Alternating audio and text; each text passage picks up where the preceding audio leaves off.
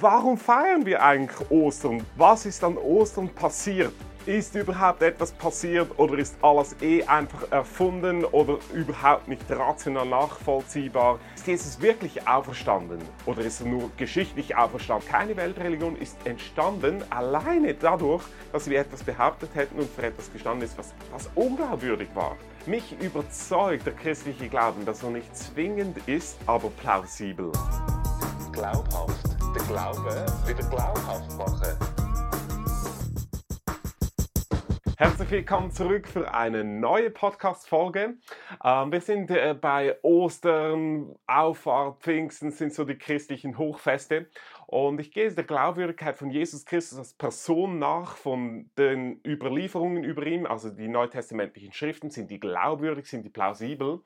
Und heute geht es mir um die Frage, ich meine, passend zu Ostern, logisch, ist Jesus wirklich auferstanden? Oder ist er nur geschichtlich auferstanden? Also war es einfach ein Ereignis, das nicht stattgefunden hat, aber es war eine geistliche Angelegenheit, in dem Sinne geschichtlich. Oder ist es wirklich ein historisches Ereignis, ein historischer Fakt? Das möchte ich anschauen und drei Gründe nennen, wieso ich davon ausgehe, dass die Auferstehung glaubwürdig ist, dass es ein historisches Ereignis ist. Nun, in der theologischen Wissenschaft war die Frage der Auferstehung in den letzten 20 Jahren heiß diskutiert worden und war große Diskussion und Debatte und hat massive Unterstützung bekommen dafür, dass die Auferstehung wirklich glaubwürdig und historisch ist. Eigentlich sind es drei Gedankengänge. Der erste ist das leere Grab. Die Aussagen im Neuen Testament heißen, es gibt ein leeres Grab. Eine große Mehrheit heutiger Forscher gehen davon aus, dass es ein leeres Grab gab. Und dass das Christentum nie entstanden wäre ohne leeres Grab. Also es ist Voraussetzung, es gab ein leeres Grab. Und hier gibt es auch zu historische Indizien, dass dies glaubwürdig ist. Erstens, es gab keine Praxis der Grabpflege in den ersten 2-3 Jahrhunderten nach Christus. Das heißt, nicht wie es übliche Praxis war, Grabpflege, Grabbesuch und so weiter, so gibt es das bei Jesus nicht. Es gab nirgends ein Grab, zu dem man hingepilgert wäre. Gräber waren immer Pilgerstätten. Das gab es bei Jesus nicht. Das heißt, es gab ein leeres Grab. Das ist historischer Fakt. Zweitens ist die Frage, ja, aber ist dann halt der Leichnam gestohlen worden? Denn dann wäre erklärbar, warum es ein leeres Grab gab. Dann wäre auch erklärbar, warum man behaupten hätte können, Jesus sei auferstanden und so weiter. Jetzt, das ist literarisch und historisch nicht glaubwürdig. Weshalb? Die Evangelien berichten davon, dass Frauen an Ostermorgen zum Grab gegangen sind und es ist leer vorgefunden haben. Und sind zurückgegangen, haben das berichtet. Jetzt, danach sind 2 Schüler von Jesus ebenfalls zum Grab gesprungen, haben hineingeschaut. Und was haben sie festgestellt? Und das wird so dokumentiert, dass das Grab völlig aufgeräumt war und das Leinentuch, in das Jesus gehüllt gewesen war, und das Kopftuch, die waren fein säuberlich und separat zusammengelegt und lagen bereit. Das heißt, wir können aufgrund, sagen wir mal journalistisch, aufgrund der Aussagen in den neutestamentlichen Texten davon ausgehen, es war kein Diebstahl. Denn welcher Dieb bricht ein und räumt auf und staubsaugt noch und hinterlässt die Botschaft, hey, ich war übrigens da, ich habe als Gegenleistung, habe ich da noch etwas aufgeräumt wieder. Ja, das macht kein Einbrecher. Nun gut, dann fragst du dich, okay, dann hat man das halt erfunden, hat zur Glaubwürdigkeit der Auferstehung, hat man halt berichtet, dass die Leintücher und das Schweißtuch separat hingelegt worden sind. Das ist nicht plausibel, und zwar aus folgendem Grund, weil wenn du die neutestamentlichen Texte liest, dann beschreiben sie so viele Details, die nur verwirrend, peinlich und lächerlich oder Grund für Diskriminierung waren, dass es dumm gewesen sein muss, dass sie hier aber ziemlich genau gewesen sind mit den Leinentüchern, um den Diebstahl vorzuweisen, aber an allen anderen Stellen so naiv Dinge zu sagen, die höchst unplausibel sind für die Botschaft der Auferstehung. Erstens wird nämlich immer berichtet, in allen Berichten über die Auferstehung, die ersten Zeugen waren Frauen. Ja, immer, konsequent. Und das war in der Zeit damals, wo Frauen kein keine Augenzeugen-Glaubwürdigkeit hatten. Also vor Gericht konnten Frauen nicht aussagen. Und alle Christen, alle neutestamentlichen Schriften behaupten, es waren immer Frauen, die Jesus erst gesehen haben. Also wenn sie wirklich hätten plausibel erklären wollen, Jesus ist auferstanden, es war kein Diebstahl, hätten sie die Frauen weggelassen. Zweitens, was sie auch nicht geschrieben hätten, wäre gewesen, dass alle zweifelten. Auferstehung war keine Option. Im Judentum war es nie eine Option, dass irgendwann mitten in der Zeit jemand aufersteht. Gibt es nicht. Es gibt keine Vorstellung dafür, dass es eine Auferstehung gibt. Zweitens, alle zweifelten. Also die Jünger, die Frauen, sie zweifelten alle. Die Frauen, die als erstes dem leeren Grab begegnet sind und die Botschaft gehört haben von einem Engel, hey, Jesus ist auferstanden, was machen sie? Markus 16 sagt, sie rannten davon, also wie Osterhasen rennen sie davon, oder Angsthasen, und sie schweigen. Das heißt, das Gros der Jünger, die zweifeln, die sind verunsichert. Die Schüler von Jesus, die schließen sich ein, sie ziehen sich zurück. Warum? Weil sie nie damit gerechnet haben, dass Jesus aufsteht, und sie haben Angst, dass ihnen dasselbe Schicksal gilt wie ihrem Anführer. Das bedeutet also, das leere Grab ist ein Indiz für die Auferstehung. Das zweite Indiz ist die Augenzeugenberichte. Das heißt, wir lesen im Neuen Testament, dass Jesus verschiedenen Personen erschienen ist als Auferstandener. Und zwar mit Fleisch und Blut. Das heißt, man konnte ihn anfassen. Er war gleichzeitig wieder abwesend, plötzlich war er da, und es wird geschrieben, dass rund 500 Menschen auf einmal Jesus gesehen haben, dann einzelne Personen. Jesus ist Paulus begegnet, das ist auferstanden. Er ist seinen Schülern begegnet, ist seinen Frauen begegnet, und er hat sich gezeigt, und die Leute waren überzeugt, wir haben Jesus gesehen, er ist wirklich auferstanden. Jetzt, das kann man anzweifeln, aber der Punkt ist, historisch, literarisch ist es unglaubwürdig, davon auszugehen, dass sie es erfunden haben. Und zwar wieder aus demselben Grund wie vorher. Die Konzeption Auferstehung gab es nicht inmitten der Zeit. Das heißt, niemand hat damit gerechnet. Die These, die es oftmals gibt, ja, die Jünger hätten halluziniert und hätten das erfunden. Es ist beides unwahrscheinlich.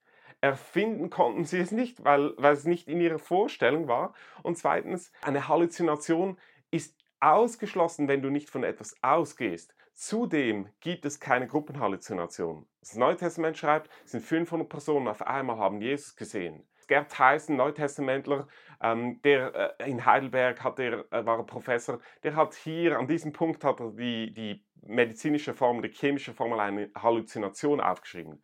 Der Punkt ist, es gibt keine Gruppenhalluzinationen, geschweige denn, wenn niemand davon ausgeht, dass es überhaupt eine Auferstehung geben könnte. Das bedeutet zum Zweiten, wir können ausschließen, dass es eine Erfindung war. Das letzte Argument ist, das letzte Indiz ist wirkungsgeschichtlicher Art. Das heißt, welche Wirkung hatte die Auferstehung von Jesus? Ich werde in einer späteren Folge darauf eingehen, sind die neutestamentlichen Schriften überhaupt glaubwürdig? Also sind sie historisch glaubwürdig überliefert oder wurden da Dinge verändert? Was wir dann sehen werden, ist, dass sie zu 99% haargenau sind, und die Details, die nicht ganz sicher sind, die sind unwesentlich. Jetzt an dieser Stelle sehen wir die Wirkung, die die Auferstehung auf die Jünger hatten. Sie haben sich nicht gescheut, sich selber darzustellen als die Zweifler und dass nur Frauen waren. Das heißt, sie haben ihre Schwächen eingestanden, aber sie waren plötzlich davon überzeugt, dass Jesus wirklich auferstanden ist. Und die Wirkung, die es hatte, war, dass 11 der 12 engsten Schüler von Jesus alle für den Glauben an die Auferstehung gestorben sind. Thomas, der Zweifler, und alle Schüler, die ihres Lebens lang nie weiter als 30 Kilometer von ihrem Heimatort weggegangen sind, haben sich über die ganze Welt zerstreut, Thomas sogar bis Indien, und wir berichten, dass er dort Prediger war, und alle standen ein, Jesus ist auferstanden, und alle zahlten dafür mit ihrem Blut.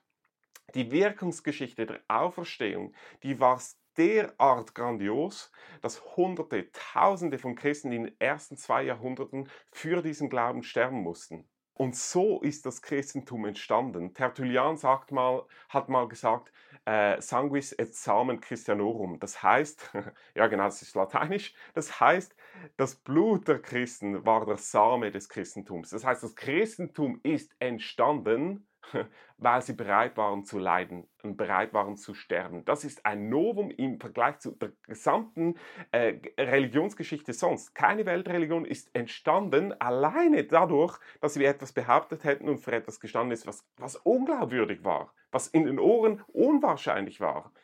Aber vielleicht ist es doch so gewesen. Sind alle gestorben. Die ersten Christen wurden in die Arena geführt. Und weil die Christen sagten, sie seien Schafe, also es gibt so einen schönen Vergleich, Gott ist der Hirte und wir Menschen sind Schafe, aber er sorgt für uns. Ja? Als Hohn darüber, dass die Christen sich als Schafe bezeichnet hat, hat man ihnen Schaffell übergezogen, in die Arena geführt und die wilden Tiere drauf losgelassen. Das war die Art, wie man Christen umgebracht hat. Man hat Christen zur Erhellung der Nacht als Straßenlaternen angezündet. Man hat sie an Pfähle gebunden, mit Teer überschüttet und dann angezündet, dass man Strom sparen, also ja, Strom gab es nicht, aber Öl sparen konnte. Polycarp, ein Pfarrer in der Türkei, er war in Rom zu Besuch, kam zurück in seine Heimatstadt. Man hat ihn festgenommen bei seiner Ankunft. Und weil leider die Tiere schon gefüttert waren und sie hatten keine Lust mehr auf Christen, hat man ihn in die Mitte der Arena gestellt, und wenn du dort gestanden bist, in der Mitte der römischen Arena, dann konntest du sprechen und alle konnten das hören. Und er ist dort gestanden, sie haben Reisig hinzugefügt, Holz, und haben ihn angezündet. Und wie er brennt, heißt es, das singt Polycarp das Osterlied. Ich kann leider das Osterlied nicht singen, keine Ahnung, wie das geklungen hat dazumal, aber der Inhalt war Ostern. Es war die Auferstehung. Er hat über die Auferstehung von Jesus gesungen. Er ist für den Glauben an die Auferstehung gestorben. Das sind die drei Indizien, warum es glaubwürdig ist, davon auszugehen, dass Jesus wirklich auferstanden ist. Hey, mir liegt es so am Herzen, weil ich habe Theologie studiert und vielfach ist also die Auferstehung ist die Krux. Und mir wird immer wieder gesagt, ja, die Auferstehung ist geschichtlich. Und das ist so ein Trick, ja genau. Aber sie ist nicht historisch, sagt man zwar nicht, aber es ist einfach ein geschichtliches Ereignis. Das heißt, es hat etwas ausgelöst, es ist ein geistliches Ereignis gewesen und das hat Geschichte geschrieben, darum geschichtlich. Aber der Punkt ist, ich bin davon überzeugt, das Christentum wäre nie entstanden, wenn es nicht historisch gewesen wäre, dass Jesus auferstanden ist. Und niemand hat das schöner dokumentiert und dafür argumentiert als N.T. Wright. N.T. Wright hat ein Buch geschrieben, er ist Professor für das Neues Testament in England, ein Buch, die Auferstehung des Sohnes Gottes, die Auferstehung von Jesus. Und er geht auf die ganzen Auferstehungsvorstellungen ein in der Antike, dass es die eigentlich eben nicht gab. Er geht auf die Evangelientexte ein, auf die Auferstehungsberichte und so weiter. Und er kommt zum Fazit ganz am Schluss, dass er sagt, die historische Auferstehung von Jesus ist die einzige plausible Erklärung, warum das Christentum entstanden ist. Es gibt keinen anderen Grund, denn mit dem Tod eines Messias war jede Messias-Bewegung zu Ende. So wäre es auch mit Jesus gewesen.